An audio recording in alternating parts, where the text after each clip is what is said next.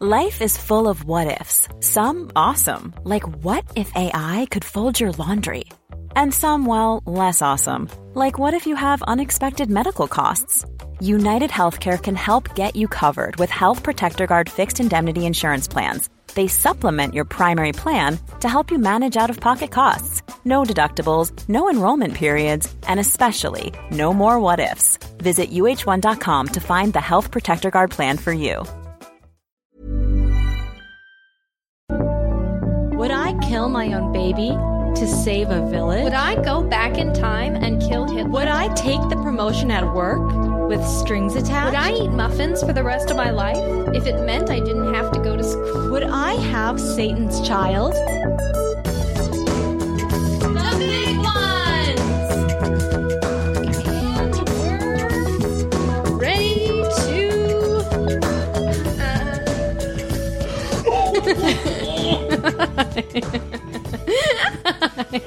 Hi, this is the big ones. I'm Maria, And I'm Amanda. and this is the big ones. Each week, each week we discuss new ethical questions, ranging from historical decisions to relationship problems to brain busting moral choices. the questions can be confusing to talk about, but they're always fun to discuss because they force you to look deep, deep, deep within inside yourself. Will you like what you see? Paul F. Tompkins.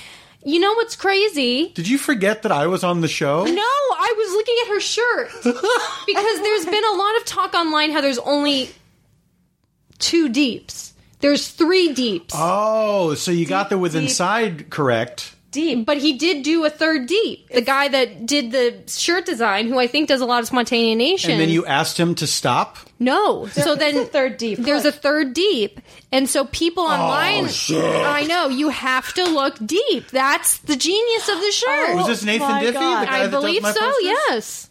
I was uh, we I mean people were up in arms. They were going, "Why are there only two deeps?" I started thinking to myself, "Well, why are there only two deeps?" No, but I asked you this the other day. I go, why are there only two deeps? And you said, Amanda, there's three. and but I wasn't seeing that third one. I think I was seeing three in the two above it. Now here's what's funny. I'm the latest person to see that there were only two deeps, but now No. I've just discovered there are three. It's you know what this is like those shirts in the '90s where you had to squint your eyes to see because they were all blurry. And when, if you're looking at this, stop staring. oh Do my you know? God. You remember they were shirts. They were shirts with just a bunch of writing on it, but they were all blurry. So people would look at them with their eyes squinted and try and figure it out. And then when they figured it out, it would be a little dig. It would be like it would be like, "Hey, stop looking over here, dummy." but what, was it like a magic eye sort of thing? No, it was just you had to strain your eyes a bit to see to see what it said. So it, Did did you really, or was that the idea? I I remember Was it just like slightly blurry? It was written small enough that you would kind of be like, what does that person's yeah. shirt say? And they'd then, bait you. They'd bait you into looking, and then Right. they'd go, and then they'd go, "Hey, punish. avert your eyes, dummy." Yeah. yeah, perv, pervert. I would love if it said "avert your eyes, dummy." we should make t-shirts that say that. I want a tote. avert your that. eyes, dummy. want a tote. I love a tote. I've never used a tote in my life. Really? You don't go to farmers markets? Oh God, Paul, make her stop. what about a hat that says "My eyes are down there"? That's a great idea for a hat. Here, I'll take That is so Absolutely. good. I want Okay. to cut Uh, you'll get a good thirty cents per hat if that's what you want. thirty cents. Printful's taking the taking the majority of that money. Printful is making. Printful's no joke. No, they're not. They're no joke. Do they do your merch or you have Earwolf handle your merch? Earwolf does my merch. Yeah. Oh, that's nice. I wonder if anyone buys it. Uh, Do you get a, wouldn't you know, don't you get a check? I could. Let's not talk about that. Paul, welcome to the podcast again. Thank you so much for being you for. here. I'm You sorry. What? Continue. You are the you are the number one listened to episode by a landslide. Is that so? Yes. By a landslide. yes, it is. It literally it's your episode, and then it's just drops off. I'm serious. More so than the frustrating guy. Oh my god. Who? Oh, Ben Cedar. Ben Cedar, yeah. Uh, yes. I mean, you know, not everyone's lucky enough to be in wonderful relationships like we mm-hmm. are. Some That's of very us, true. some of us have to, you know, do what we need to do. Well, there yeah. there's there are many stages in life, Isn't that the truth? and sometimes you walk the path alone, and sometimes there's someone by your side. And when there was only one set of footsteps, it was then that Paul was carrying me. That's right. Do you remember footsteps? Footprints? oh, I know that story very well. That went around. Do you know that? Footsteps is like a scarier version of footprints. it was then that I was carrying. dragging you. That was that in your. I went to a Catholic grade school, and you did too. So I and I too. and so was that a big thing? Huge. Why was Huge that part of such, sixth grade curriculum. Why was that such a huge part of? I, I get it because it's it's a very succinct way of telling you that God is always with you and also stop complaining. But also, it's written by anonymous. And do you think like anonymous, whoever that is, is now like you know looking back now, going like, God, I could have cashed. Like he had no or she had no idea Were you guys ever into chicken soup for the soul. for the soul? I never read it. I never Interesting. I- so I wonder what year that must have come out in like the 80s or the 90s. I feel like it was 80s, yeah. because that was a large part of my childhood. too. And then there was Chicken Soup for the Teenage, Soul. Um, I would like to go back and read that because I, I remember really finding some value in those stories. Do you have a story that that you that sticks with you? Because I Were have they one. they were stories? Uh, yeah, a lot of them were Oh. stories. They were- I did not realize they were that. little stories that fed your soul. I, I get that part. But now we have um, clickbait articles that do that. Yeah, Yeah, exactly. like watch this soldier reunite with his golden retriever. Yeah, you won't know. believe what this actor They're- looks like now. Right. Or, or always this, this, this, you won't These believe what, actors used to be men. you know what was the best one was you won't believe uh, these that these actors are gay and I clicked on it and the first person was Sean Hayes and I went yeah yeah I think I screenshotted it I think the word is out about everybody. no I know like, unless this clickbait article is seriously just outing people. but just the, John Bon Jovi. What?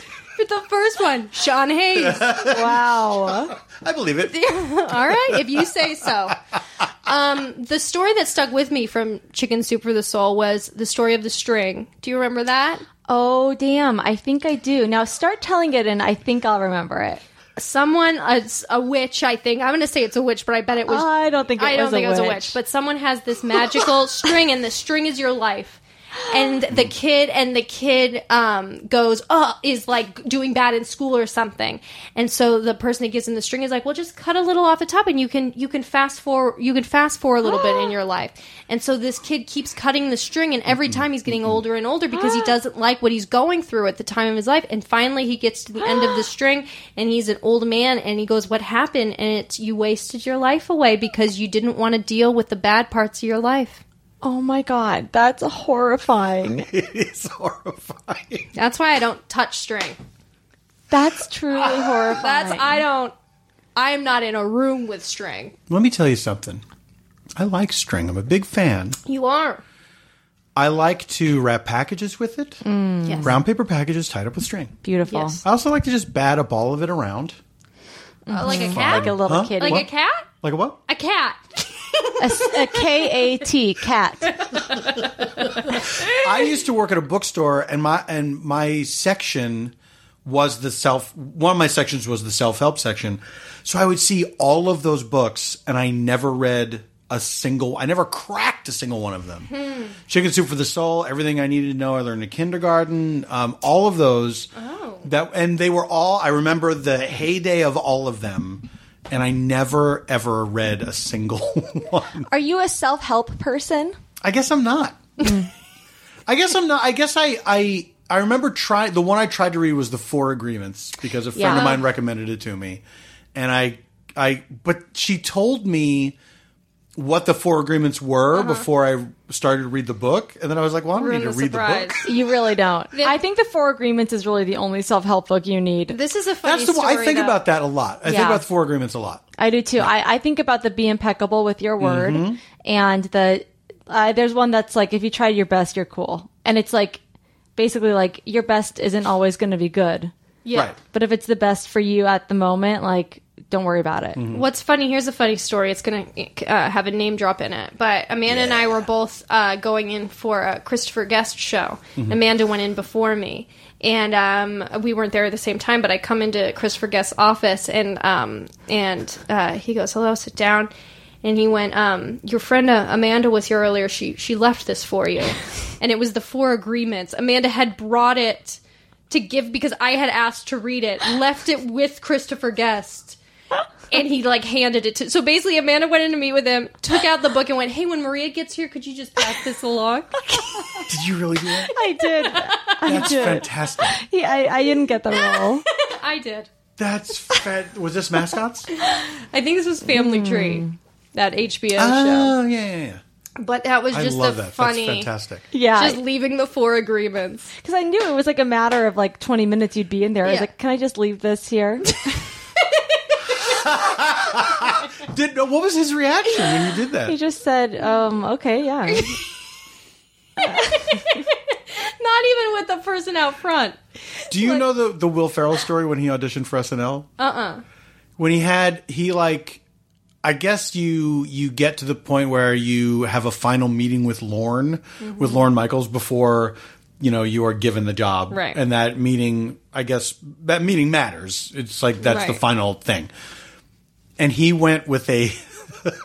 Will Ferrell went with a briefcase full of fake money, and so he was going to do this bit where you know he's like, "Hey, listen, I just if you're on the fence, you know, hey, check this out," and he opens up the briefcase, mm-hmm. and then you are if when you get to this point where you're going to have the meeting with Lorne Michaels, you're kept waiting for like half a day. Oh, my God. You are called. you're told like be there at two o'clock, and then you have your meeting at six o'clock, and Wow. So in that time, he, ch- he chickened out of doing the bit, but he still went in with the briefcase, but didn't open it up. Oh, That's probably why they make you wait to just rid you of your bits that you have Everyone enough time. does bits, Yes, yeah. That's so rid you of true. How do we get people to stop doing Yeah, bits? People are walking in holding themselves. like magic wands, like a puppet, and no one uses them You see a trash can right by the door, just stockpiled with props. with wigs. Yeah. Yeah, Wigs so it and- just imagine someone sitting there going, ah, I can't do it. I can't do it. And then just throwing it out, sitting back down. so, Paul, we like to start the show off. I know you listen. Yeah, you know I do, girl. I listen every week. I'm You a? Patreon. Patreon? How do you Patreon. Patreon. I always say Patreon. Patreon. No one says it that way. no. Patreon. General That's what it looks like to me when I read it. Sure. Interesting. Betrayan. Betrayan.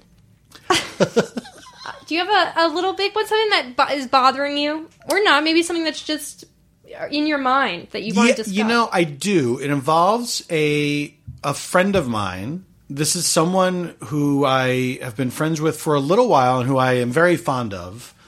And we recently had a um, a little bump in our friendship, um, which was, you know, a thing that that I feel was bad on my friend's part. It was a th- they acted thoughtlessly about something, and then uh, you know, kind of it involved me and my wife.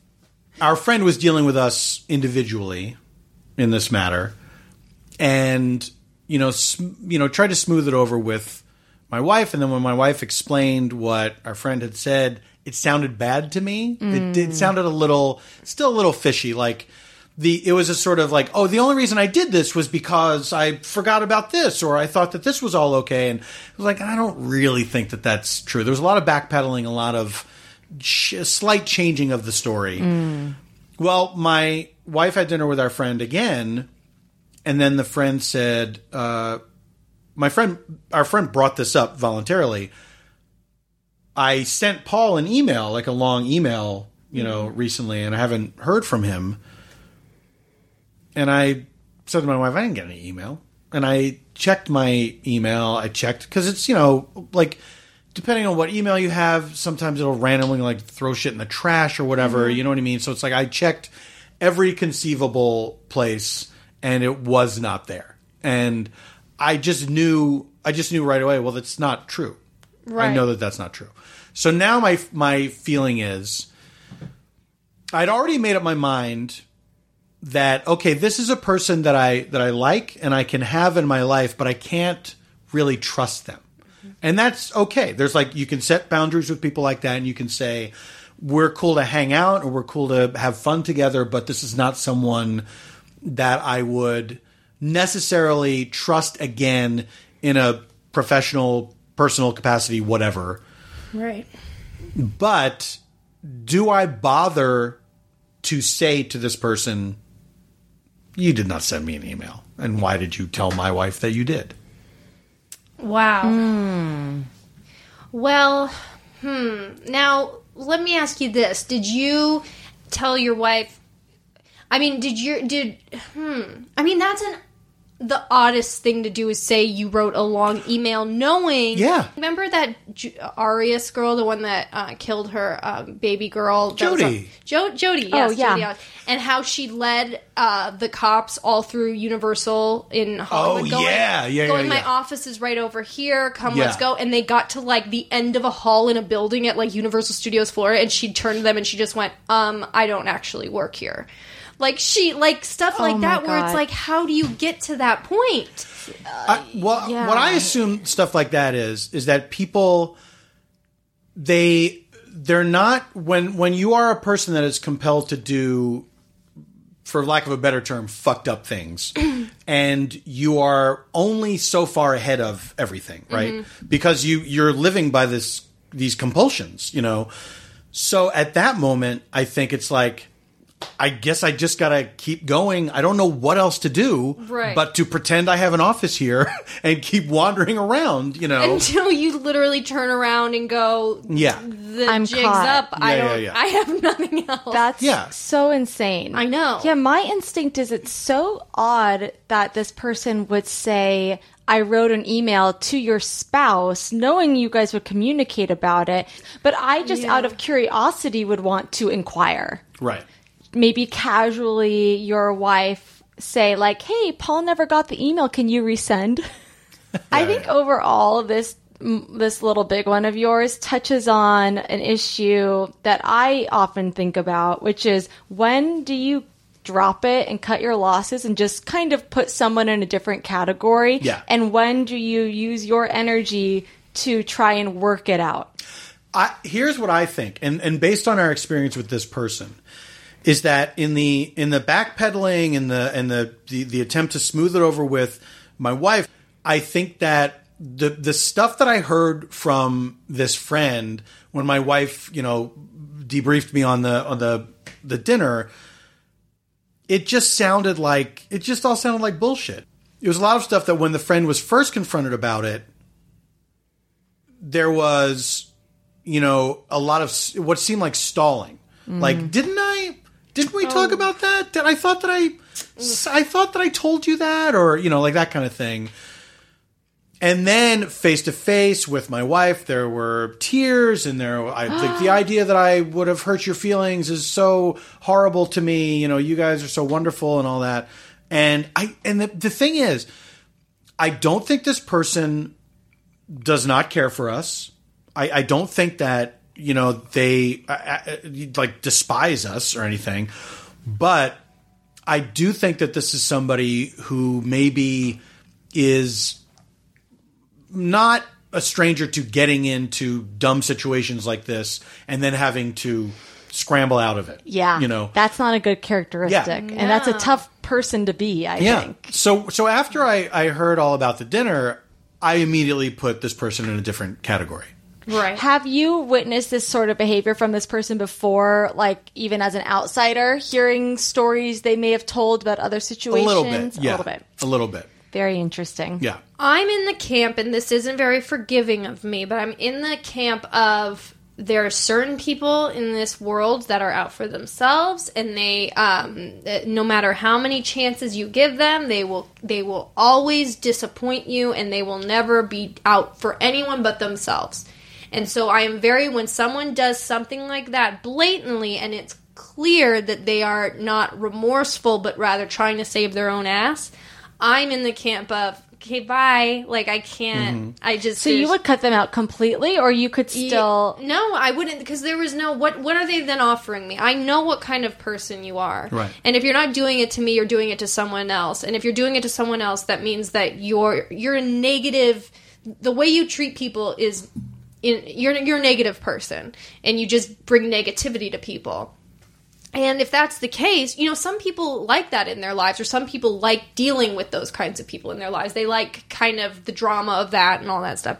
I'm not, and I'm like, I I have plenty of people in my life. I have plenty of friends in my life that I don't need someone like you in it. You're just not offering anything, and I can't offer anything to you because if you're not being real with me, then I can't be real with you. Yeah, that's interesting. I feel like there are certain friends who are negative like that that you just they don't make you feel good. I've also experienced a lot of times friendships that I feel are really one-sided. Like I have friends who are kind of needy, who are more takers than givers, and the interactions between us aren't really ever about me. They're always about the other person. And mm-hmm. part of me has what I've learned as I get older is that I've I can lovingly detach a little bit from those people and just as long as I'm setting my own boundaries that I can actually still get enjoyment from them. And like I- sometimes I like to be at someone's you know like to help people and mm-hmm. to offer advice or when you know if they call and there's an you know to be there for them. But only if I can set boundaries with them and say like actually right now I can't do this Yeah. um, when I was younger, I wasn't able to do that. So I'd always find myself in these situations where I'd feel depleted after. Yeah. But as I get older, I can actually enjoy those friendships for what they are. that's kind of how I feel is that I like this this particular person um, may very well be someone who is out for themselves, but weirdly still has a lot to offer as a person, you know, and I, I, I Yeah. think is is a really wonderful person in many ways, and I don't think it's faking that, you know. I think Well, there's yeah. there's definite um, there's definite uh, uh, empathy and thoughtfulness that I have seen this friend demonstrate time and time again and had wonderful conversations with this person and and you know is is someone that actually has a lot of admirable literally admirable qualities you know?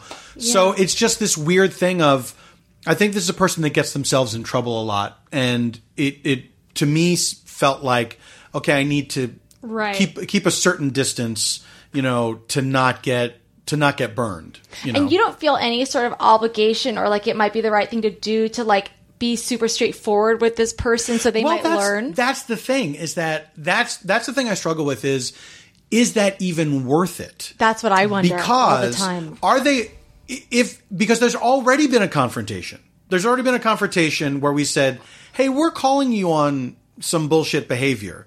And then the backpedaling, and then the actually, I think what happened was, you know, all this stuff that's like, don't kid a kidder, you know, like, come on, just be straight because it's it's that that particular frustration is like nothing else where it's like just tell me the fucking truth Yeah. like you can and it'd be it would be so much better if you just said you know what i screwed up and i should have done this i knew i should have done this you know and i i'm sorry and you know i'll try not to do that again you know you got me i, I made a mistake you know Yeah. but instead it was a rewriting of of things that it it strained credulity that we were supposed to believe that. It's like it's especially when it's two of us. It's like we both know that this yeah, is not what it's happened. not just like oh maybe I misread things. Yeah. because you have someone validating. it. Definitely not black and white, that's for sure. Because if you've got, you know, I've known people that are one all the way negative to one side, and it's like, oh yeah, keep them out of my li- life. And then, you know, there are the people that, you know, pa- basically don't know how to take responsibility for themselves. Yeah. And so they, um, that it's like a ch- childish behavior where it's like, I've done something, but I don't want to be caught. Like, and, and, but it's not, it's for no other reason than they don't want to be kind of shamed or they don't want to feel that, um, vulnerability maybe of like, Right. I actually did mess up. But is it your place? Like, I understand, like, when you're in a partnership with in a long term relationship or a marriage, it's like you guys are constantly kind of working to. There's a lot of like bettering yourself and calling the other person out for Yeah, better or absolutely. for worse. Yeah. So for some reason, like. I- don't want to do that with my friends. Like I and I don't know. It's kind of like has me also being less intimate with my friendships. I mm-hmm. think because of my relationship, because I experience that all the time in my relationship of like we're working through these things and being really vulnerable that sometimes with my friendships I just want to like take people as they are and just like not have to like have those sorts of uncomfortable discussions. Yeah. So a lot of times if someone does something that bothers me, I'll just kind of like okay, but let's just like t- take a deep breath and not Yeah. bring this up to them because this is maybe just how they are. Yeah. But is that me being a coward and and me no, I think it's picking missing your, out? No, I think it's you picking your battles. Absolutely. Really, like uh, you know, we've had problems in the past, me and Amanda, where we've worked them out, and we've like, you know, I think good friendships do that. There's people that I wouldn't bring stuff up to, of course, that I'd just be like, oh, they're being like this, and, And blah, ours blah, is blah. more important though because we're also in like career partners. Yeah. you know. So it's but but I wonder sometimes like even with us, it's like when do you bring something up? Like because you don't want to explode on the other person, which we've also done before. Yes. So uh, it's You just should like have a, been there, Paul. It was it was messy. it was messy, but there are pictures. but that's what I wonder is like that There kind are. of Why are there pictures? God. a boy named Ryan Corrigan thought it would be so funny to take pictures. he of our- started the fight, and then when it got bad, he photographed Is it. this true? Yes, there's pictures of us sobbing. We use it now, like uh, I I think like the uh, New York Daily News did Wait a a thing on us, and we like Yes. sent them that picture. Yes, it was yes, like the writers of Neighbors too, like the unsung heroes, and it was us crying in a bathroom. but we had like full faces of makeup. yeah, so we've never looked better. I thought we we both looked. Yeah. we were glowing. very dewy. I, I also feel that if you are good enough friends, sometimes you realize when a thing is situational and you don't need to bring it up because it's like this is not going to happen again or Interesting. if Yeah, we find our, if we find ourselves in a similar situation, like I had a, I had a friend, a really good friend of mine, and we had a working thing that, um, you know, I I think we both kind of brought some like short sighted behavior to.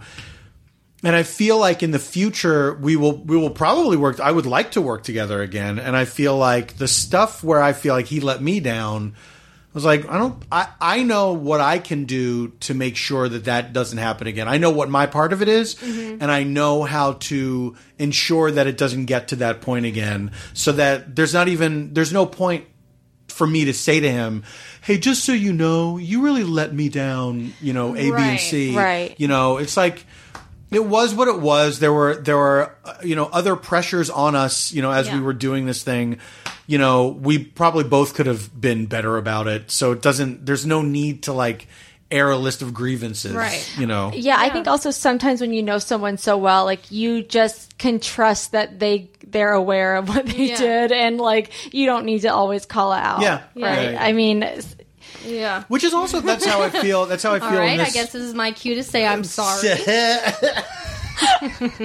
I apologize. Wait, let me get my camera out. um, but I, that's also how I feel with this little big one. Is like there's there's kind of no need to th- because it's not going to change anything. Yeah. I don't think it's going to. I think it will be unsatisfying for me and just make things weirder with this person. do you even want to read that mystery email? No, I kind of don't. Yeah, then you don't See, need to I'm just inquire. so curious. I love. I just love to get to the bottom of it, even though that's not the right thing. But I'm just so curious. I might just do a it. writing exercise and write one up on my Yeah. own. and say, "Is this? Oh my God, Paul! This is what you should do. You should go. Is Hey, I got this your it?" email. Mystery email. I um. Yeah, I don't. You know, you just have to. Here's what you need to do though, going forward, is you. Oh yeah, why don't you tell me what I need to do? You need to get your ass. Why act don't you together. Maria explain it to me? you just need to know that if you if you end up trusting the future or anything like that, shame on you, Paul, because you Yeah. can fool me once. Absolutely. Shame on you. Fool me twice. Shame, Shame on, on me. me.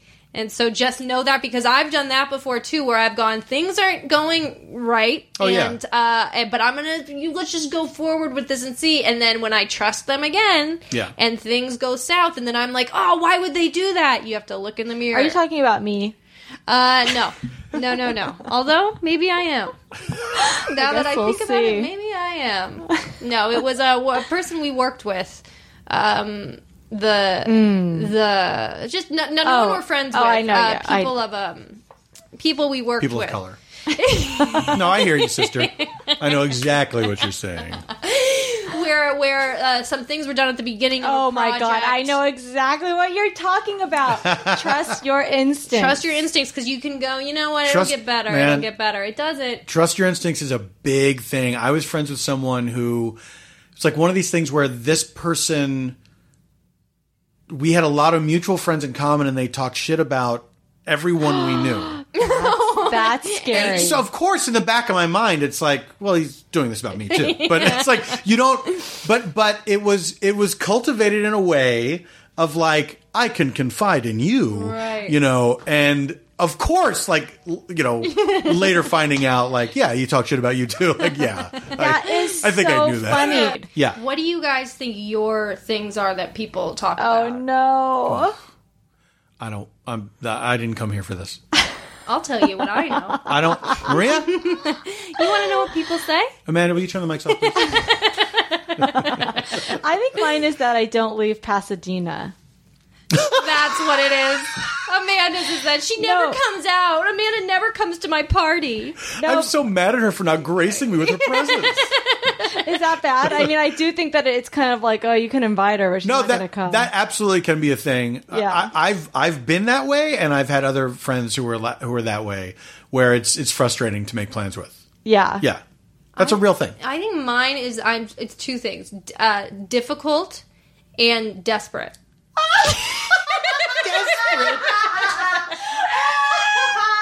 That's the t-shirt. That I difficult and desperate. If you're looking at this, you're like me, desperate. I'm desperate, girl. That's too much. I know. Uh, people You can could be never- one or the other. You can't be Yes, both. I You can. can't say that. It's I. It's true. It's true. I, I think difficult, but I wouldn't say desperate. Well, I mean, you show you so select few your desperation, Desperation. but not. I don't. I don't think. Yeah, I don't know that's a word that I would You. I would use to describe you. Mm-hmm. I know that for me, I am I'm very sensitive. I'm very sensitive. sensitive. Yes. Interesting. like yes, someone yes. you kind of like if someone says the uh, the wrong thing, it could kind of like break you. Not no, just in a way where you kind of then look at that person and go like, huh. I, no, I, th- I think that I can be bruised easily with friends. You know, I, I feel like I can. I, I it's total middle child syndrome, and I I feel like I can be um uh very it, it I can be oversensitive and uh, and uh, crabby with people. crabby. Crabby. Maybe mine's that I'm. I can be cold. You guys know what it is. What is it? What is it? You're all thinking the same thing, but no one will tell me. What is it? Is it that I'm crabby? Is it emotional? I don't know. What is it? Someone here knows. I don't know. Is it that like I don't know? Is that what it is? yeah, that, yeah, that she doesn't know. She doesn't even know what people say about her. Ugh, you're so clueless. no, I don't think. Bloated. yeah, bloated, Bloated. is what it is. That does come up a lot. That does come up a lot. Um, Fake? no, not fake. God. I just I'm I'm trying to figure it out. I don't know. Nothing comes to mind when I think you have to feel it in yourself of what people. Can I say I don't like this discussion being on microphones at all?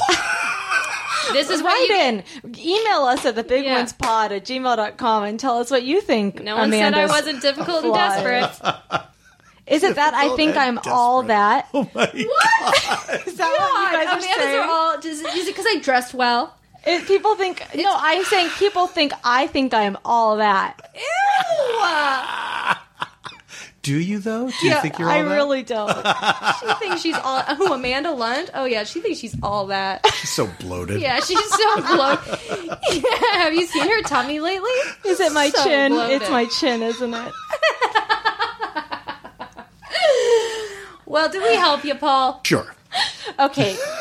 Are you all ready for the This big, one was big one? specifically picked for you. It's been in our database for months now, and it's for you. The year is 1919, and you are a star baseball player on the Chicago White Sox. The owner of the team has a reputation of underpaying his players, even though the team is one of the top teams in the league and have already won the 1917 World Series.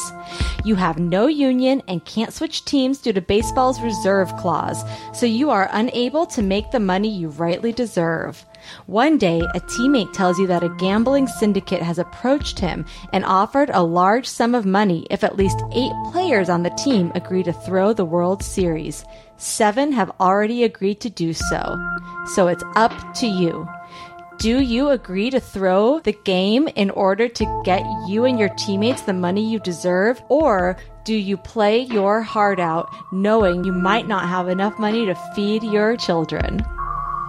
Now you may know this, uh, Paul, being a sports baseball fan. That's right. This is the Black Sox That's scandal of 1919. It was uh, the White Sox, Chicago White Sox, shoeless Joe Jackson. Who have you seen Field of Dreams, Amanda? Uh, yes, ma'am. well, Is it that I'm too polite? oh God. It's that my food's too good, huh? People think I think I'm such a great cook. Um, so shoeless Joe Jackson was not was thrown. He was one of the best players thrown out of baseball, unable to play for the rest of his career, and that's why Kevin Costner built him that stadium. That's a- okay. That's an interesting summation of Field of Dreams. Um, there's also a great movie called Eight Men Out. That's what I watched when I wrote this down. It's it's a terrific movie. Um, this is tough because I feel like the idea of it. Of course, I would I would love to be, you know, the one guy who said I'm not going to do this. right. Um, but I also know because this is a this is a a I don't even know if skill is the right word, but there's a habit I've had to I've had to develop over the years, and I still struggle with. If if I'm with people that I respect and they're telling me this thing is bad, we're being treated badly by this organization, which is a thing that happens in showbiz. You know what I mean? It's like somebody could say this person is is you know uh, this this person rips people off, whatever. I will. I can be very easily swayed by someone whose opinion I respect, telling me, you know, A, B, and C. Here's all. Here's the list of of what is bad about this, and here's what we should do. And I could mm. very easily go along with that person, but I have to remind myself that is that person's perspective. And even though I trust this person and I think they're a smart person and they've made a compelling case, that doesn't mean I have to go along with what they're, I don't, I don't have to think the way that they think, but I could see, but this, what's so, and what's so great about Eight Men Out is it makes a very compelling case for why these guys did this. Yeah. They were really in a terrible position and you kind of can't blame them for what they did, except when you pull out of it and you think about the the the grander themes that are at play, you know, some things really are more important um, than what's in the immediate, and hmm. you have to maybe figure out a better way to go about things. And what are the repercussions of this decision? The long term repercussions. It's interesting what you're saying, Paul, because I think that plays to um, convincing yourself that in some cases the wrong thing to do is actually the right thing to do. Mm-hmm. Absolutely, And that I think hmm. can be true sometimes. yeah. Well, the thing with this whole thing is that these gambling syndicates were doing this all the time to players and Absolutely. teams and stuff. So this was a normal thing, which is an, another thing to think about is when something's normalized and you go, well, everyone else is doing it, then so what's the matter with me doing it? Does that make it okay? Exactly, and that's what it's hard. It's you know if uh, it's just it's like the um uh the what's the Oh, uh, doping. do- yeah the Mm-hmm. th- it's that whole thing. It's like if everyone is doing it, then what fair chance do you have at beating? Any- you have to do it. Why am I going to be the sucker who says no and I don't even get a medal? Yeah. Yes, Yeah, I know, but that's uh, putting the needs maybe of the individual over the the greater good, but also this is sports. This Mm-hmm. isn't like medicine or you're an attorney and someone's life is on the line. Yeah. Like it's you it's sports. So like Right. what really are the It's moral uh, stakes?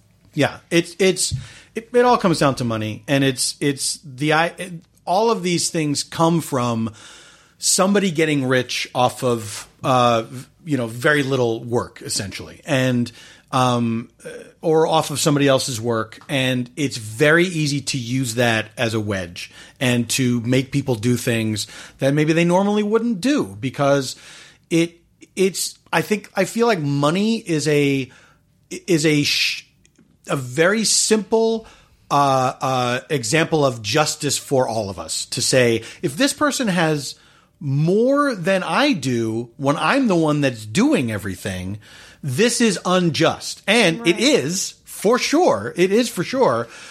But it it, it forces it, it forces you to make yourself the enemy if that makes sense you know it forces you to sink to a level that uh, you don't have to sink to because there's there's better ways to go about um, obtaining justice than to to sink to the level of cheating but Yeah. you know And is it also? I want to do an improv too because I want us to get into the heads of these characters because I, I it's so easy to say like oh yeah I wouldn't do that but you know when you're really faced with it which we were about to be, um, but um, what's also interesting is that you know you are the um, the the basically no one will get this money if you don't agree to it exactly yeah and so, who are you? Who who, who are you standing up for? Mm-hmm. Basically, you know, are you?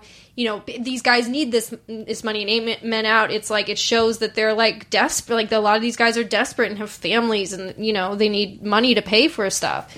And it's like, who are you to say, no, this isn't right, this is wrong? When you know everything around you is saying. And, and everyone around you is saying, "Hey, maybe it doesn't matter right now because it's all Yeah. business." Mm-hmm. Money is sucks. I mean, That's interesting. it's all about the Benjamins. Let's do a quick. Should we do an improv of the of two, where me and Amanda are two baseball players on the team? Do you know their? who- Do you know any of their names? They're the ones that come to mind. Shoeless Joe, of course. Buck Weaver was another guy. Who were Okay. some of the other dudes? Um, I'm remembering the actors' names. Okay, and I'll play John Cusack. Okay. You play Buck Weaver. I'll play John Cusack, and you you play Shoeless. I think John. We- I think John Cusack played Buck Weaver. Okay, that's okay. we'll be Oh, double Cusacks. We're two twins. Cusack. We're yeah, two- we're right. twins. In your dreams, there's two. So we're trying to convince Paul. Cusack, John Cusack. Cute sack. Cute. Cute sack.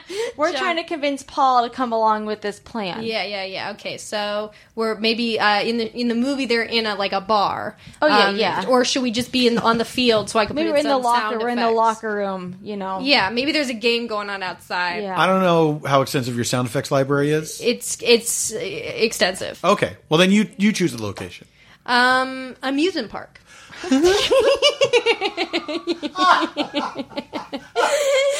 right, all right. A haunted house. Please let's do it in a haunted house. Okay. How about a haunted locker room? Okay. In a haunt- Yeah. okay. Yeah, yeah. Hey, why did you guys want to meet me in here? This is, uh, you know, I get skittish. Yeah, there's well, there's no one around here, and plus, you know, this is where old man Derby died. Well, I don't mind. Now listen, listen, listen. We got to talk to you about something. We got an offer we can't refuse. All right, this doesn't leave this haunted locker room. Is there an offer to play more baseball? That's all I ever want to do. Oh, I know, Joe. I know. You and me both. You and me both, and the president too. Am I right? Yeah, and me too. What was that? Oh God! Just the wind. I'm seeing things, man. I'm seeing things. Now listen. anyway, hurry up. Tell me what it is. I, I want to get out of here. All right, listen. We've been approached by a gambling syndicate. You ever heard of that? I mean, I've heard of syndicates and I'm familiar with gambling. Put them together. It means that uh, a gambling syndicate. Now, what that means is, now what that means is, uh, oh, that's a beautiful woman in a beautiful dress. Oh, a white dress? Hey, she looks like my grandma. She- Yeah. I can see right through it. All right, buddy, keep your eyes on the prize. Now listen to us. Every we got five other guys that have already signed up to do this. Yeah, who are they? They got Vinny the Tootsie Roll Peterson, Johnny the the barber Crods. Mari, the pizza man Diaz. Lenny the Big Muncher Marius. Pillowcase Johnson. and uh, uh, uh, Claire, Clarabelle. Now, listen, the cow. now, listen to us. Baseball playing cow? Yes. Now, listen to us. If you don't sign up, we're not going to get any money, but we got to throw this World Series. Super Bowl of baseball. Yes, it is. That's what they say. But you're not making money. You can't even support your kid. I can't. He's all mad at me about it too. You can't even afford shoes. No, I'm shoeless. Listen, I got this broad at home. She eats three pies a day. Well, yeah, like but baked, like baked pies. Like, Cherry pies. She's Three a sure pies day. a day. Does she eat other stuff or just the three pies? You gotta see it to believe it. so what do you say, Joe? Please. I don't know. Like, uh, wha- like how do I do it? I, I would play bad. Yeah, you got to play bad now. You're gonna butter your fingers. We're all gonna butter our fingers. We're literally gonna put butter on our fingers. Yeah. yes. What about the glove? Uh, we'll butter the glove. Butter the glove. Butter glove. Yes, butter the glove. Put a little It's bit of a salt, untraceable. pepper. It's untraceable. They'll never know we meant to do it. That's right. I mean, it's one. It's one World Series. We already won one last year. What if my lousy kid starts calling me butter glove? I've been called worse. What? Butter penis. It's not great. Listen, just think about it. If you don't sign on, uh, we got we got nothing. Do it for the team. Yeah, do it for the team, Joe. It's the wrong thing to do, but you know, it's the right thing to do. You guys make a compelling case. Let's get out of here. This place is giving me the skeevies. All right, and scene. Wow. Powerful stuff. I'm Sandra, and I'm just the professional your small business was looking for. But you didn't hire me because you didn't use LinkedIn jobs. LinkedIn has professionals you can't find anywhere else, including those who aren't actively looking for a new job but might be open to the perfect role, like me. In a given month, over 70% of LinkedIn users don't visit other leading job sites. So if you're not looking on LinkedIn, you'll miss out on great candidates like Sandra. Start hiring professionals like a professional. Post your free job on linkedin.com/people slash people today. So let's talk about what just happened for a minute. A woman in white. Uh, floating orb. I think the morally right thing, cheating is wrong, right? So I think you shouldn't do it. If from a moral standpoint, I think. I I think you know what what could happen is yeah like you were saying Paul like short term you'll get the money but long term like you might go down in history as a cheater you know Which you, they did. and they were disgraced Yes. Oh, yeah. They couldn't play for the rest of their lives. See, and it's like Tonya Harding, right? I mean, Mm-hmm. she made this decision, or her boyfriend did, that um, you know got her further along, but then she wasn't able to compete anymore. It's Well, you not know, worth it. It's not worth it. Also, uh, Buck Weaver, who did not agree, he was the ninth man. He was Wait, wasn't that DB Coop? Not DB Cooper. DB Sweeney. DB Sweeney was Shoeless Joe. Um, John Cusack was Buck Weaver, who uh, played straight. He didn't. He wouldn't do it. At the, I, I, if memory serves, I think he he was on the fence about it, and then he couldn't go along with it, and he just played as best he could, you know. And so, but it was still like everyone else was on board. Right. And it's your um, team. When you're in a sport on a sports team too, it's like you're a family in Yeah. that. It's like imagine, you know, your best friends and Yeah. everyone going, "Please do this for me," and you saying, "I can't." I mean, Yeah. what that must do to your just ugh. But he was still disgraced, and he could never play again, even though He was disgraced too. Yeah. Even though they were everyone on that team was barred from ever playing professional baseball again. But why didn't they look into it more and say, "Oh, but some of them didn't go along with it." Well, here's why: because they had never had a. I don't. Th- I think this was the beginning of having a commissioner of baseball, and the guy Kennesaw Mountain Landis, who was the first commissioner of baseball, insisted that it be a lifetime position that he answered to no one because that's the only way it could be impartial. And so he was the sole arbiter of what happened. Um, and so there was no appeal. So you know there were there were two guys. I think it was Buck Weaver and the and the I think it was the catcher played by Bill Irwin who mm. wouldn't go along with it, and you know it, but it didn't matter because the Right. the team had been disgraced, and certainly in the in the court of public opinion, in the press, it was like it was a it was such a huge scandal that none of those guys, I, I believe, none of those guys ever recovered. Um, Yeah, it's like the it's like Lance Armstrong. To, it's like that same thing. It's like your career. Once you're seen as a cheater, you're just you're you're a cheater. You're Dunzo. And the thing is, the reason that that cheating is so, in in my opinion, the reason that cheating is so bad in sports is that sports is a thing that we don't really we don't need. It's a thing that we we have as a diversion. It's a thing that we have as an inspiration. It's a thing that we have as something to uh, uh, look up to. You know, uh, we get a lot out of sports, but it's like you don't need sports the way you need you know food and water. You know, um, so it's it's already a thing that we are choosing to have in our lives that we're choosing to have grown-ups compete in these ways and pay them money to do and pay money to see them do it. So if people are going to cheat, it renders everything meaningless. It renders it all meaningless. So the idea that Lance Armstrong, who won all these fucking medals, and then it turns out he was doping the whole time, it like what does that mean to all these kids who looked up to him? What does that mean to uh, to adults who may have found some inspiration in this guy? You know, who beat cancer and you know was a champion, and it's all meaningless. It's the it's the it's a cruel thing to do to humanity. Is it cruel if everyone else is doing it though? But it's Yes, like it where is. does it start and where does it stop? Like you have a few people start doing it and they are the idiots who ruin it for everyone else. But then if everyone else starts doing it too, they're like they're going low and instead of going high, Mm-hmm. it's like we're all just like going low together and, Yeah. and Yeah, doping. So it's like right. the it starts with the few, I think, and then instead of people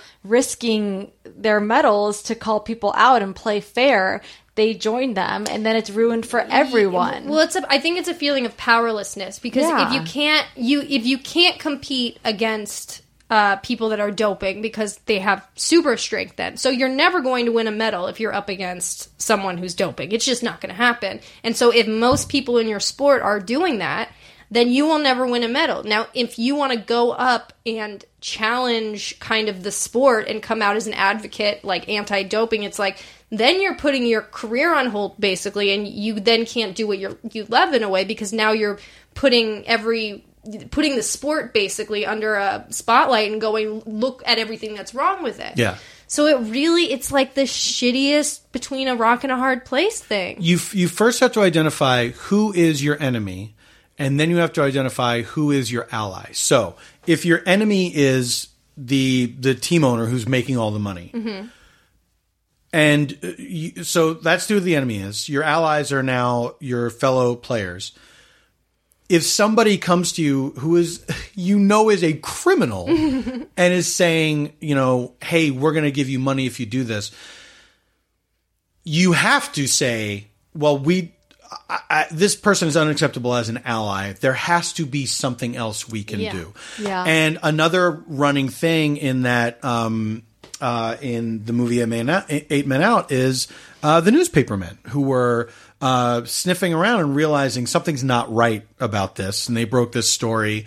Um, the idea that those guys were so close, they're at every game, you know, writing about these players. Why not figure out a way to unite those newspapermen?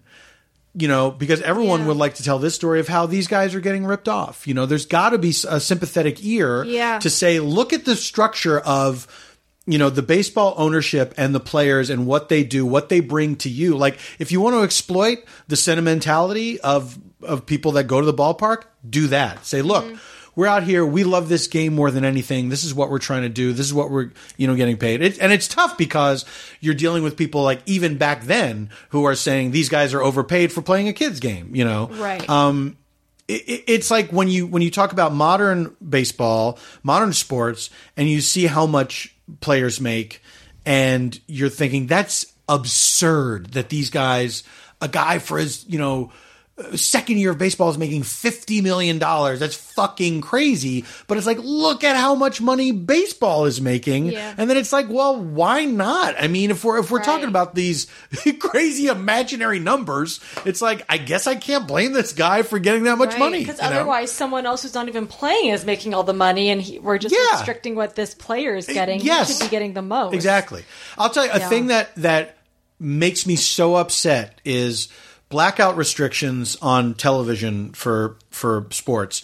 Because here in Los Angeles, unless you have one specific cable company, you can't watch the Dodgers on TV, and that's that's, disgusting. crazy. It's disgusting because that means like there's there's working people who can't aff- either don't have the time or can't afford to go to Yeah, Dodgers games because they're not families- lowering the ticket prices. By the Lower way, income families that just have Yeah. basic cable TV then can't watch. Yeah. That's such. That's Think about little kids who can't see. It's it's disgusting. What's their reasoning? What? Well, I mean, I get the money thing, but like, what do they say? They're just like, it is what it they say this is to make people go to the ballpark.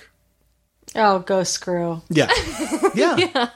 It's like, well, okay, if you really wanted that to happen, knowing you're like a multi-billion dollar industry, you could make those tickets so much cheaper. So much cheaper because the worst seats at Dodger Stadium still cost like a decent amount of money. You know what I mean? What are we talking here? Like Thirty, maybe? Is it like 20, 30? I've never sat in the bleachers, like which we have is for the ones across the way by the out outfield, like that? yeah in the in center field. Yeah, We have the pistol shooters. I don't know if you were there. maybe it was like in the 20s or something. yeah, I think it was like tickets. 25, 30. So but- that's the cheapest ticket. Right, Do you know what I mean? yeah. And that's like if you're if you're like a, a, a mom and dad, you want to take your kid to the ballpark. That's a that adds up. Yeah. And then you get there, and it's like all the concessions, all that stuff costs a million dollars. Parking, it's it's insane. So there's a lot that that Major League Baseball could do to make it easier for people to see baseball, and and making it so that you are forced to go to the ballpark is not it. Is it just home games that are blacked out, or do they No, do? anywhere the Dodgers play. but that's like that's crazy. Yeah. Yeah, it is. It's greed. It's just naked greed. Ah. Now, here's the point in a podcast where I realize I've just been talking and talking and I'm boring. No. Well, it's making I don't me think so. feel angry. Not that you're talking. but That I can't get a word in edgewise. I think I found my flaw. Is it because I can't get a word in edgewise? Oh, is it that I need to be the center of attention? No, what Oh, I just wondering, Girl. I hope, I hope that you're not holding back on me. I don't. I I've never heard anyone say anything bad about you. Come on. Well, that can't be true.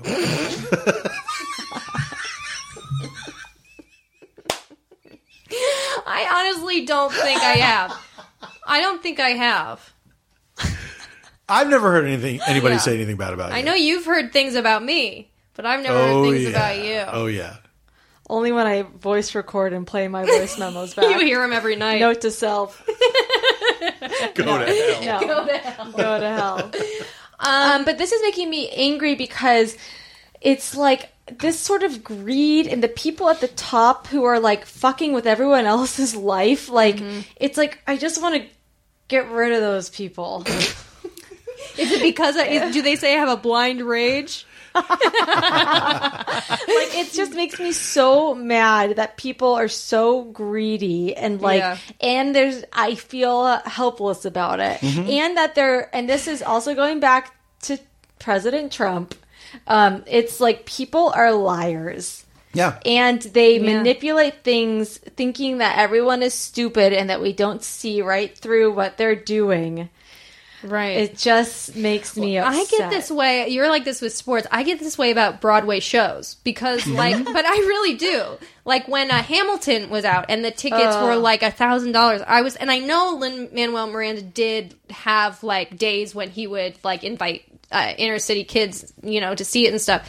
But like the fact that these white like like upper east side people were all sitting down going isn't this great and it's like well Yeah. what about the kids who this could actually like affect how they could like see something cool Yeah. and like artistic and they could go this like speaks to me but it's also like a form of theater Yeah. that and it's like but the the ticket prices on Broadway for all these kids in the city who are no one can go Yeah. I I m- make not a lot of money but I make more than you know a a, a little kid makes I God. dare I say and uh, Not all little kids. and I can't go to I me I can't go to a, a Broadway show Yeah. unless it's like you know I go early and put my name in a hat. It, the idea that some uh, entertainments are made ex- now exclusively for rich people Yeah. is sickening. It's sickening. Yeah. Like like theater used to be literally people in a field. You know what I mean? it,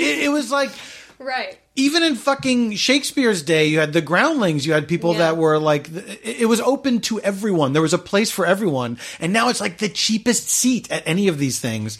It's Yeah. be, it's beyond. And only a ha- handful, like Yeah. a hand. And you have to stand. Yeah, you you can do that, or there's like ten tickets for if someone doesn't show up, you can go sit in the front row. It's like, well, God, thanks. yeah.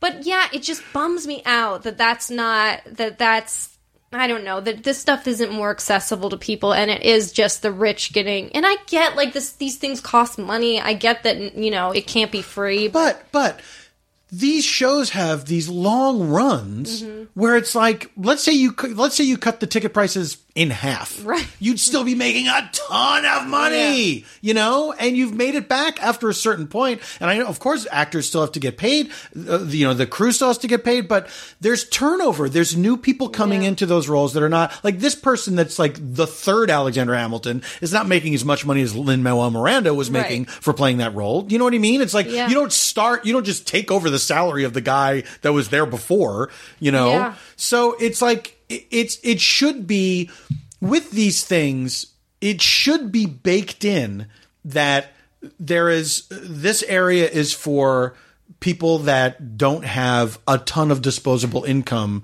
to spend on entertainment because like why don't they deserve that Yeah. you know what i mean why don't they deserve that why is it like go well fuck you go, go watch tv but not you know? even that. They're not even allowed. They're not even going. You can watch it for free at home. They're Yeah, they're well, literally taking that away. yeah You like Yeah, have yeah. no way to access. But that. I'll say this with like PBS or something, they will play a the uh you know a theater performance, and they'll go like the, you know they'll have televised. Sometimes, But you know what I mean. not. Sometimes, But also yeah. now the government didn't they cut funding for PBS? I mean, this Yeah. is something where we could get into like how the government should be funding more arts and making them more Yeah. accessible. Yeah. The plays and theater I saw as a kid still stick with me today. Me too. And are like, if I wouldn't have seen like a, s- a- the Cirque du Soleil show Alegria, I it blew, blew my mind. It blew my mind as like an eight year old.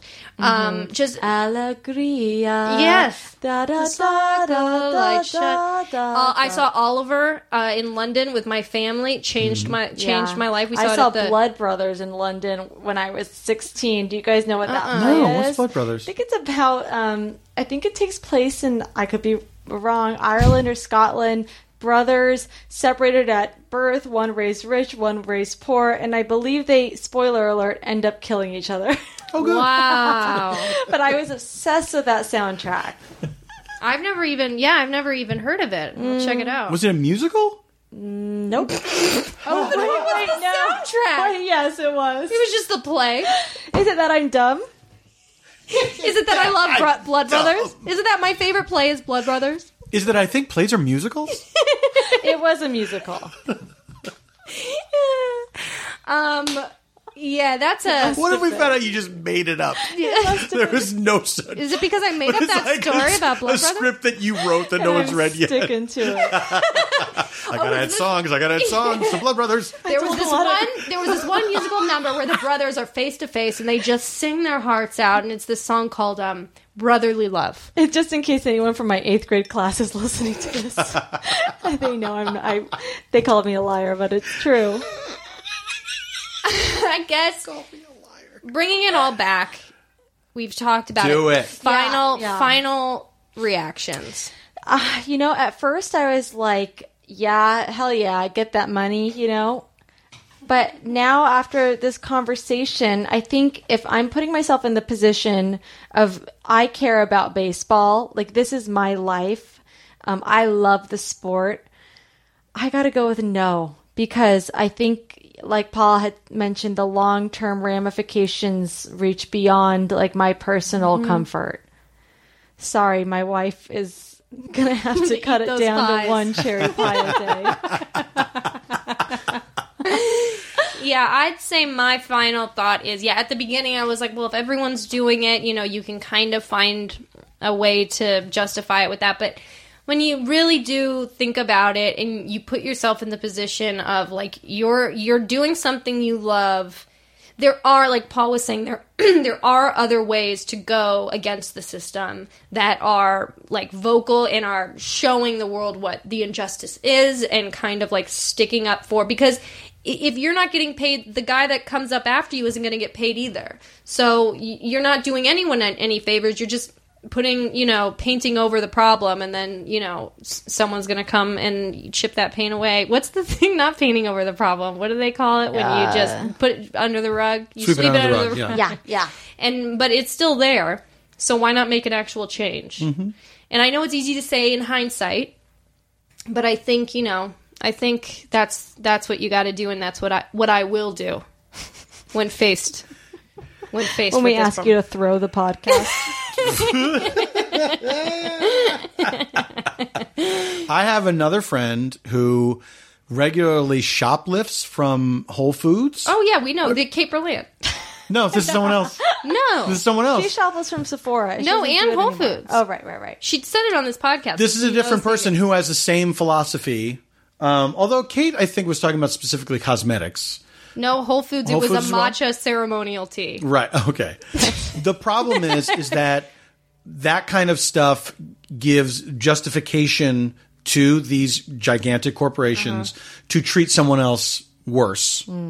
Um, and so it's not worth it. It's not whatever blow you think you're striking against them is really, I think, ultimately a, a very selfish thing because you're not really it's it's such a it's such a tiny little fuck you that it's like you might as well not be doing anything. And it really is more about I guess a convenience for you than it is for anything else because it is hurting someone else. It's hurting it's hurting the employees, it's hurting the, the manager, just the man. I mean, if there, Sure. if, if enough stuff goes missing, Yeah. then it it falls back on just a general manager of yeah. the store. You know, It's also a gross exploitation of your white privilege because Yeah, you're not the one that's being followed around the store from the moment you walk in there to the moment you check out.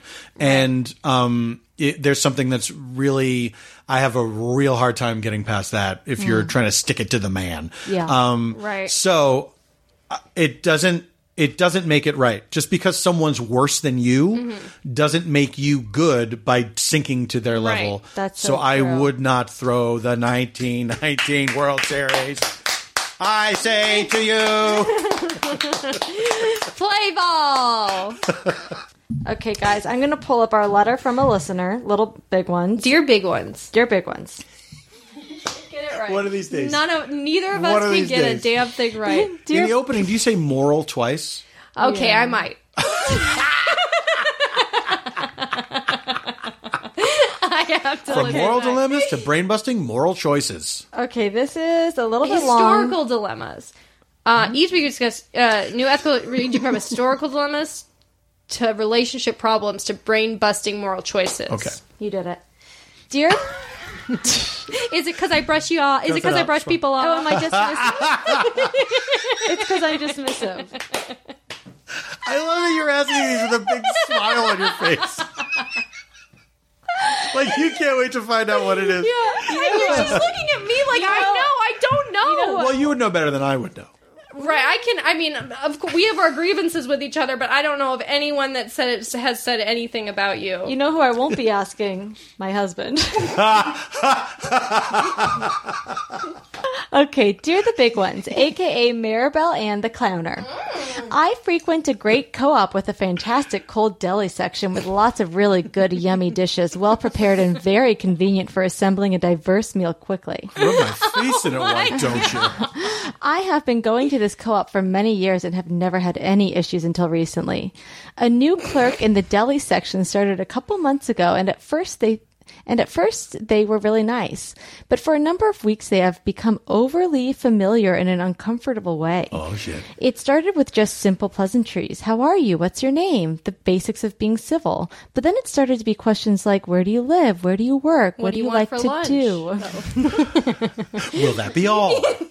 Things that are relatively innocuous, but totally unnecessary for the simple interaction of requesting a pound of chili lime quinoa salad. Oh, come on. In addition, they never remembered my name, though they asked it literally every time I stepped into the counter. Stepped to the counter. Excuse me, sir. Would you step out of the counter, please? this would be fine if I wasn't in there What's every your name? day. Get out of the counter. Yeah, get out of the counter, please, sir. After a couple of weeks, it became clear that this person wasn't going to remember my name, so I started to tell them something different every time just Oh. to see if they would notice. They did not notice, nor did it seem any other detail I reluctantly provided was remembered either. I love this place and do not want to stop going or start any friction that doesn't need to happen, but I am seriously annoyed. I have a few times now trashed my meal plans because this person is there and I don't want to deal with them. Any insights you can provide would be great. I have questions like, what is this person's deal and how can I make this behavior that is weirding me out stop without being mean? Please, big ones, you are my only hope. Um, that's some Star Wars talk, just in case Matt's in the room. Sincerely, cooperate with me here.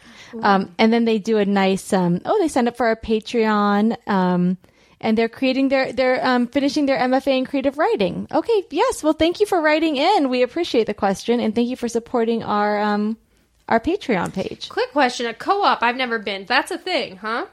That's your question. Well, that's just my big, and that's like when you you, you, you explain a co-op to me. Let me um, tell you something.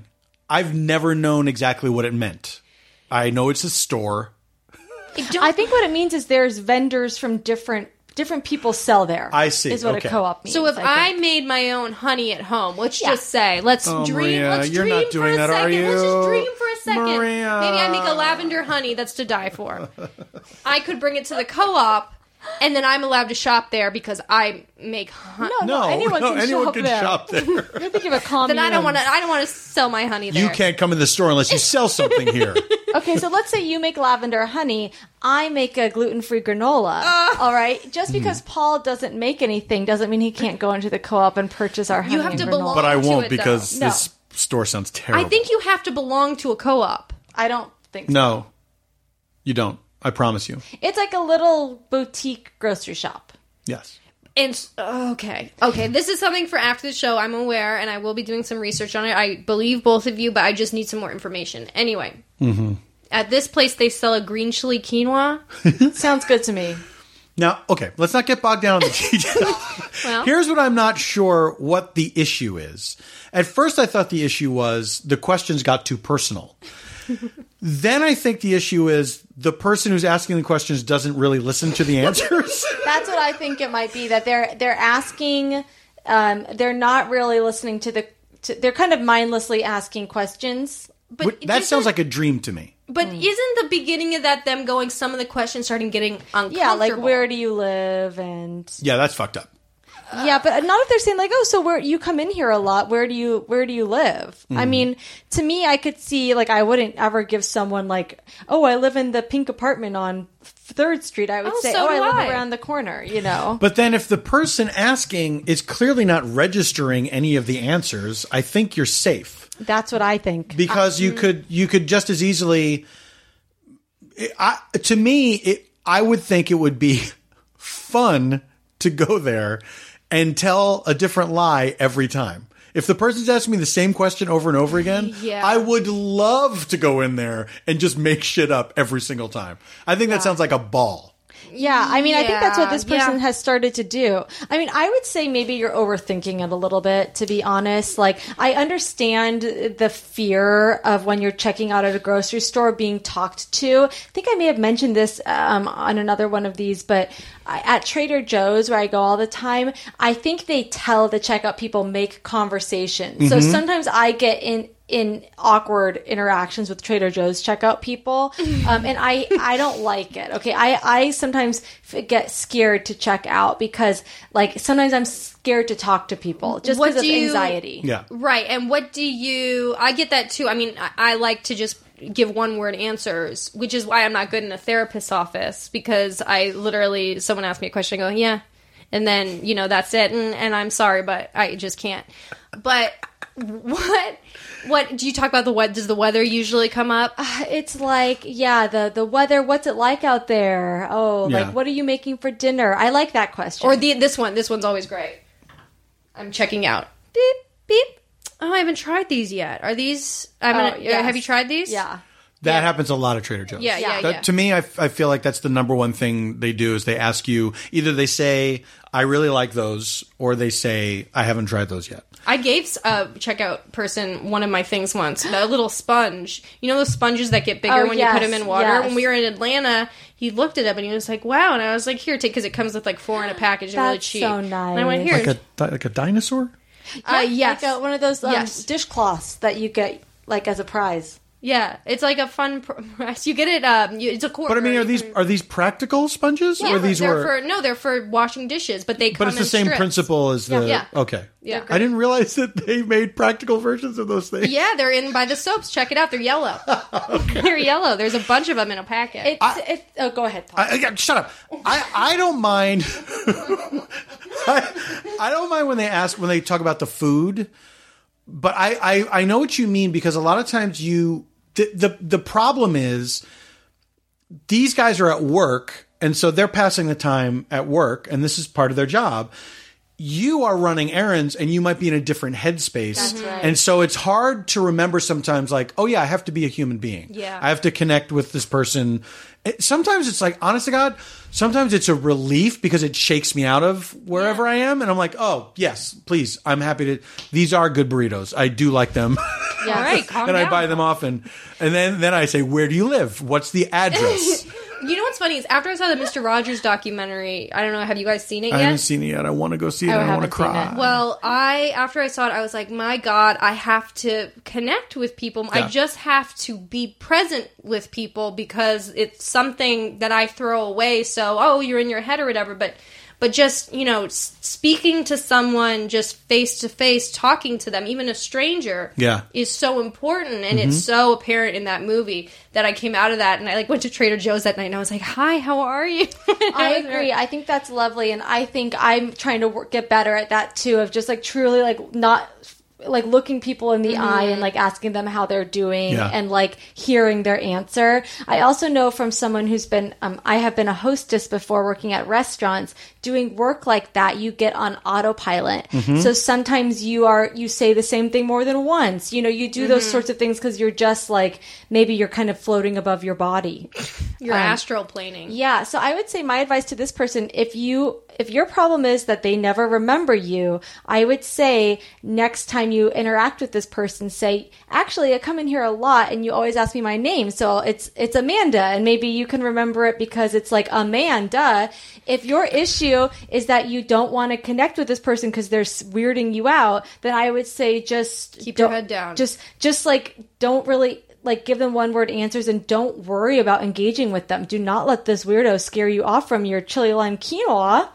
Right. I just think I think if it is, but if it is like they're not remembering you, you have to also put yourself in their position like you were saying. They're on autopilot. They're doing their job. They see a thousand people a day and they're just doing their work and it's like if you want to have a connection with someone, then you need to put yourself out there and go um, I come, like you said, I come in here every day. My name's Amanda. What's your name? You do such a great job with the quinoa thing. What's it like working here? And you start asking some questions and don't put it all on them. And then you if that's become what you the crea- want. If yes. that's what you want. Can I? I will cite what I think is a good example for what you're talking about, Maria. There was a guy who was married to a, a comedian that I knew, and um, the I could never remember his name. This was a guy who never spoke. he would say hello, and that was it. And I would meet him just in passing, like at the end of a show. Like I'd be finishing a show, and then my comedian friend would be coming in to do a show, and so we'd be like in the green room at UCB or something like that, where you know it's like there's a people milling around, and so those those conversations are always very uh, uh, hurried and you know it's like you're in you're basically you're you're in a tunnel on your way to somewhere else you know what i mean so you're not like remembering necessarily so very brief, like the briefest of interactions with this guy. And then my friend told me like he was upset that you never remember his name. I'm like, okay. So then one night I was in the green room with this guy. It's just me and him. And I am trying to engage him, and he's giving me the Maria Blasucci treatment, one word answers, mm-hmm. like he's my stepson or whatever. Yeah. He's not. He's not going to treat me like his real dad. And I'm like, I'm tr- like, it's like pulling teeth, trying to get like have a, a moment with this guy. And then one more time, I fucking forgot his name, and I saw him like like a rage come over his face. Oh, and then I got mad. I didn't say anything, but it was perfect because it was a situation where I'm standing like at the valet waiting for my car. I I try to avoid that valet as much as possible for exactly this reason because now you're just trapped there on the street. so I see a uh, I, they're approaching me, and then another person I know comes up, and I think this is perfect because I will do, You're the, do thing the thing. where You're gonna do Oh the thing. And then the fucking guy drops the ball and doesn't say, you know, doesn't introduce himself. It's it's, it's maddening. It's maddening. So I am forced now to say, "This is my friend so and so and her husband," blah, and I get the name wrong, and I see the guy like go, "Ugh," like gritted oh my teeth, rolled Paul, eyes, like physically turns away. I'm like, in my head, I'm like, you know what? Fuck you. If you want to be memorable, if you want me to remember you, be memorable. Yeah. Like you can't, you can't just show up and say hi. And then I'm supposed to be like, oh, this is my dear friend uh, Michael or whatever. You know, you know what I mean? Like, yeah, and some people don't look like their names, which also gets uh, it becomes a problem. yeah. I would, yeah. I, That's I horrible, think you Paul. gotta give people a pass, give people an out, give people the benefit of the doubt. Like we're all trying our best. Sometimes names are really hard, especially when you keep meeting someone in groups or in big. Yeah.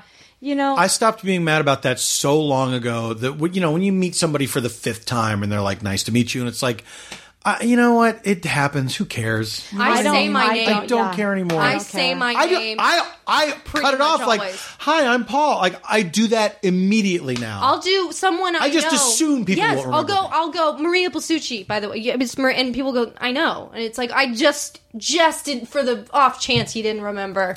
I say, I do that. I'm Paul. You probably don't remember me. I don't like myself. Why should you? You say that? I say it. I, here's what I say. I say, "Hi, my name is Paul. You probably don't remember meeting me before because why should you? I don't like myself.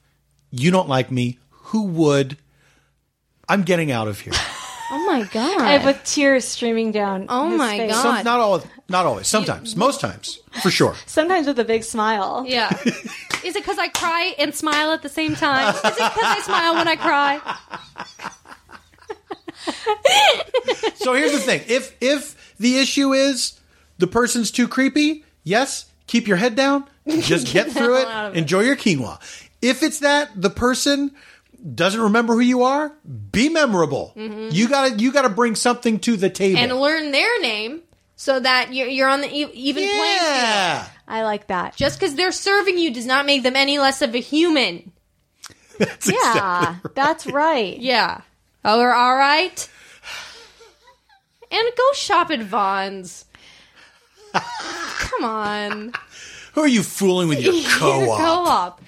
Wow. I, I've got. I, I, I've never even seen a co-op. Do you, are there? They, It's more of a Maria, East Coast you've thing, seen I them and you haven't even realized. Is that it. true? I don't know. Okay. All right, guys, let's wrap this up. So Paul, Was I okay? Oh, Paul, Paul, you were so perfect. I pontificated too much. No, you didn't. think so? No, you didn't. I get, I always when I get on a soapbox about something, there's always a moment where I ha- I realize you've been talking for a really long time, and I then I, think- am uh, mortified. No. I think the big ones is the place to do that. God, I hope so. Yeah. if it's a ponti- if it's a podcast to pontificate. That's right. But I feel like I talked more than you guys did. Do you think I did? Um, no, because we were talking in our heads the whole time, going, going, God, just shut up, shut this guy up. Maria and I psychically communicate. Yeah. So, if you count head talking, Yeah, we were. We were it's all even. God, I feel like I talked too much. I'm exhausted. Paul. Now, uh, side note here before we wrap it up. Ooh, Goodyear, nice ends. Goodyear blimp. Yes. Yes. People, first of all, people are very excited about the Goodyear blimp in Yeah. general. I I have always been, and so when you guys started talking about wanting to do an episode there, I very boldly volunteered myself as the guest. I did say if you had somebody else in mind, if you felt like you had a perfect blimp guest, I would totally understand.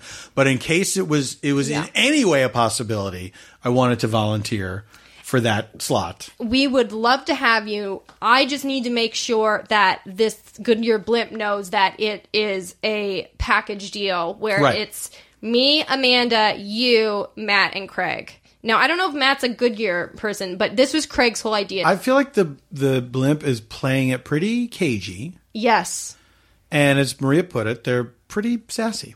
So why do you Yes. think the blimp is not committing to have us on the podcast? Well, here's the, here's how was on the here's the confusing thing to me because okay, it, the name Goodyear is on the side of it, so you have your corporate considerations. You Mm-hmm. know what? Maybe they are not comfortable with the idea of they don't know what's going to be said. However, it could be edited. Can I just say know. this though? That Goodyear tires are if the uh, uh, the core of what American values, and that I use. There's no better tire. There's no better tire. There's no better Amanda, tire. I think you could say that Oh, as well. I, I have six Goodyear tires on my car. you have the four, and then you have one in the front and one in the back. That's right. Yeah. That's right. There's not so just I just want to put that out there, Goodyear people. We that- do every Christmas because it doesn't snow here. We do a Goodyear tire snowman to stick it to uh, Michelin. Oh my god. Yes. That's so we build a snowman out of every size Goodyear tire. That's such a beautiful, beautiful ode. A Kids- Goodyear tire kids in the neighborhood is love it. is a picture of America. A Goodyear tire is a rock is is a Norman Rockwell painting. Yeah, and actually, if you guys look outside, I've got a Goodyear tire swing Oh my hanging from that. my tree. Amanda, that's a whole garden. You've created a whole garden out of That's that. also Goodyear it's a brand new tire for a tire swing, which I've never seen before. I support them, and as you'll, uh, if you guys don't know this already, actually, my um, maiden name was Amanda Goodyear because um, my great grandfather worked for Goodyear in Mm-hmm. the factories for many, many years, and in he fact, had a good uh, time working he had a couple good years, and before the accident. and he was loyal to them until the very end. right, Yeah, uh-huh. right. and so you changed your last Well, name Well, he to ended Goodyear? up marrying into the family, and he loved. Sounds the like you have Goodyears. an. Zamboni family. Now Amanda's other grandparent is last name Zamboni. Yes, That is true. Yes, that's my step grandma Joan. Yeah. So Joni Zamboni. Um, so right. I'm sorry, Paul. I cut you off. I just wanted to get it out there that we are a Goodyear community. we are a Goodyear community, absolutely, and and so Rhea Butcher has long been their dream as well to to ride on the Goodyear blimp, Mm-hmm. and I don't know, I feel like this is this is a great opportunity for Goodyear. I think yes, so, I think it really is. Um, hashtag Blimpcast. Let's make history in the air. Mm-hmm. And I think that this is bringing in the young kids. This is bringing Yes, it in the millennials. Yes, the the the earwolf. The That's right. the the Maximum fun, yes head right. gum. Yes, uh, Earios. That's Uh, right. More to come on that. Um, but yes, I think this is such a, a great, and I'm so glad you're on board. And and hopefully like to be. we will be on board. right. We will be on board. And uh, apparently, it's just there's nothing like it. That's all I can imagine. That's all because I, do imagine that it feels very specific and very different than anything I've ever felt before. Yeah. I Is think that so. when did you start wanting a Goodyear uh, ride? No, the first time I saw it, And you just went, I want to be up there on that little comp- that little. Yeah. Um, the cupola, Wow. the basket, the blimp The basket. I want to get in that blimp basket. Yeah. Well, Paul, where can people find you? They can find, and, and I one final thing. yes, please. I have pledged this on Twitter, and I'll pledge it here right now. Yes.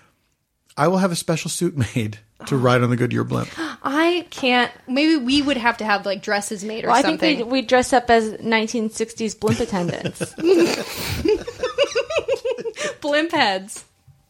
we did dress up as 1960s blimp heads. Oh, I bet it. I bet it feels so nice up there. The wind in your hair. Should we sing the song we wrote for the blimp? Yeah. Yes. One, two, three.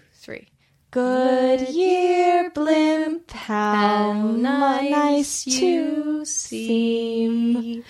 I would love to fly with thee. Good year. Oh. Oh. Up in, the, sky, so high above, looking down on the blimp I love. We're above the blimp. Because we've died and gone to heaven. Looking We're so excited to be there. We're ra- we're being raptured up.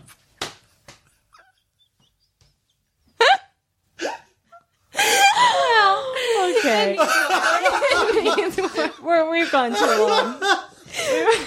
Where can people find you, Paul? Well, I'll tell you, listeners. they can find me. I'm uh, at PF Tompkins on uh, Twitter and Instagram. Um, PaulFTompkins.com slash live is where you would find my live dates. Um, I don't know when this will be Thursday. available to people. Well, Perfect. Detroit headed back to the Detroit Improv Festival. It's a great festival. It's my I think my third year going there. Going to be doing Spontaneanation live, two shows, seven and ten p.m. at the Magic Bag Theater on Thursday, August 9th, and then the next night, right back in the same place. Paul F. Tompkins and friends just doing some regular old improv. Two shows, seven and nine. Great people on both shows. Please do come and see us. Fun. Fun. That's fun. fun. Also, Spontaneanation comes out every Monday from Earwolf. You're going to hear your Blasucci. You're going to hear your Amanda. They're on there frequently. Yes. Some Yes, of we the are. best We love doing it. episodes. Yeah. Thank, thank you, Paul. And of course, uh, you can find us on. I have to close my eyes for this because otherwise my brain goes crazy. You can follow us on Twitter at the Big Ones Pod. You can email us. You're little big. mm. You can email. You open your us. eyes. I know. I know. I opened my eyes. My brain went crazy. You can email us your dear big ones or your big big ones uh, at the big ones podcast at gmail.com. And of course, you can join. And of course, you can join our Patreon. Amanda, what could they win? Um, if you join our Patreon, um, you get a free bonus episode each month. That's one a month. If we get up to five hundred dollars a month, we're gonna put out two full episodes a month. That's right. And we've also got a bunch of other content up there. I mean, just just up the wazoo. You also get 20% off merchandise. I believe. Uh, and so go get a look deep, deep, deep, deep inside yourself t-shirt. And Deep within inside yourself. that's right, deep within inside yourself. quickly going to read a review. Please rate and review us on iTunes. It's going to help put food on the table. Guaranteed laughs by Spips Spipasucci. I Oh yeah, this is. I've read this one. I didn't understand why they were using half of my name. oh, but have you um read this on the air? No. Okay. Can't remember if I heard about this through Spontaneanation, Pistol Shrimps, or which podcast, but it's a blast every single week. Thursday mornings can't arrive soon enough. The rapport Maria and Amanda have is infectious, and the guests are great as well. Can't wait for more. All right. And if you want your review read on the Big Ones podcast, write a review. Thanks very much. Well, Paul, this has been so great. We're so happy to have you again. Next time we talk, we'll be sky high. I I can't imagine it's not going to happen. I, know. can't imagine it's not I, gonna well, happen. that's the thing. Now, it's not you. There's a schedule online. It's across America. There's a couple of them, but they're all kind of across America at the moment. It does dock in Carson, which is just by the IKEA. Great. I'll drive to Carson. Yeah. So we just have to wait for it to come back. I feel like when it lands back in Carson, then we can do a big push. And Okay. we can go and we can go, all right, knock, knock, knock. You're back in LA, baby. now, uh, you might be, what were, what were your bad qualities? Uh, difficult Okay. and desperate. Now, Maria Do you might see be- where the desperate's coming out? Yeah. But no, but I would actually say Maria might be difficult and desperate, but your best quality is that when you put your mind to something, you get it done, and she's not afraid to put herself out there. That's, right. Right. Now, if only I could do that with bigger things, not just fun afternoons. I could I really. would. get I think somewhere. this blimp is pretty big. You're right. What's bigger? Very few things are bigger than a blimp. I think a zeppelin is bigger. Next time, Don't bring that up in front of Goodyear. next next time, uh, next thing you know, we're going to be doing the big ones in the belly of a whale. Oh my god. Oh my god. Hey, that'd be a great suggestion for your podcast, Paul. it's happened Yeah. twice. It has really I've the been belly in of one a of them. whale. I've been in one of them. You might have been in the other one. Uh, I've It's been a- in a belly in a, a whale, but not on your podcast. Oh, Maria, you've done it again. She's victory- dancing. She's doing a little She's victory dancing. dance. Someone stop me. Okay, stop, stop, Somebody stop me. stop it. Is it because I can't stop dancing? That's uh, All right. Well, I'm sorry. we gotta, we're off the charts. Because I talk too much. You see? no, it's no, not Paul, that. that's a false narrative. Rid yourself of it. All right. Thanks so much for listening to The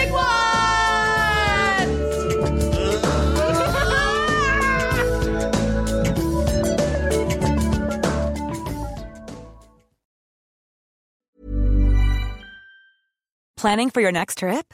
Elevate your travel style with Quince. Quince has all the jet setting essentials you'll want for your next getaway, like European linen, premium luggage options, buttery soft Italian leather bags, and so much more. And is all priced at 50 to 80% less than similar brands. Plus, Quince only works with factories that use safe and ethical manufacturing practices. Pack your bags with high-quality essentials you'll be wearing for vacations to come with Quince. Go to quince.com slash pack for free shipping and 365-day returns.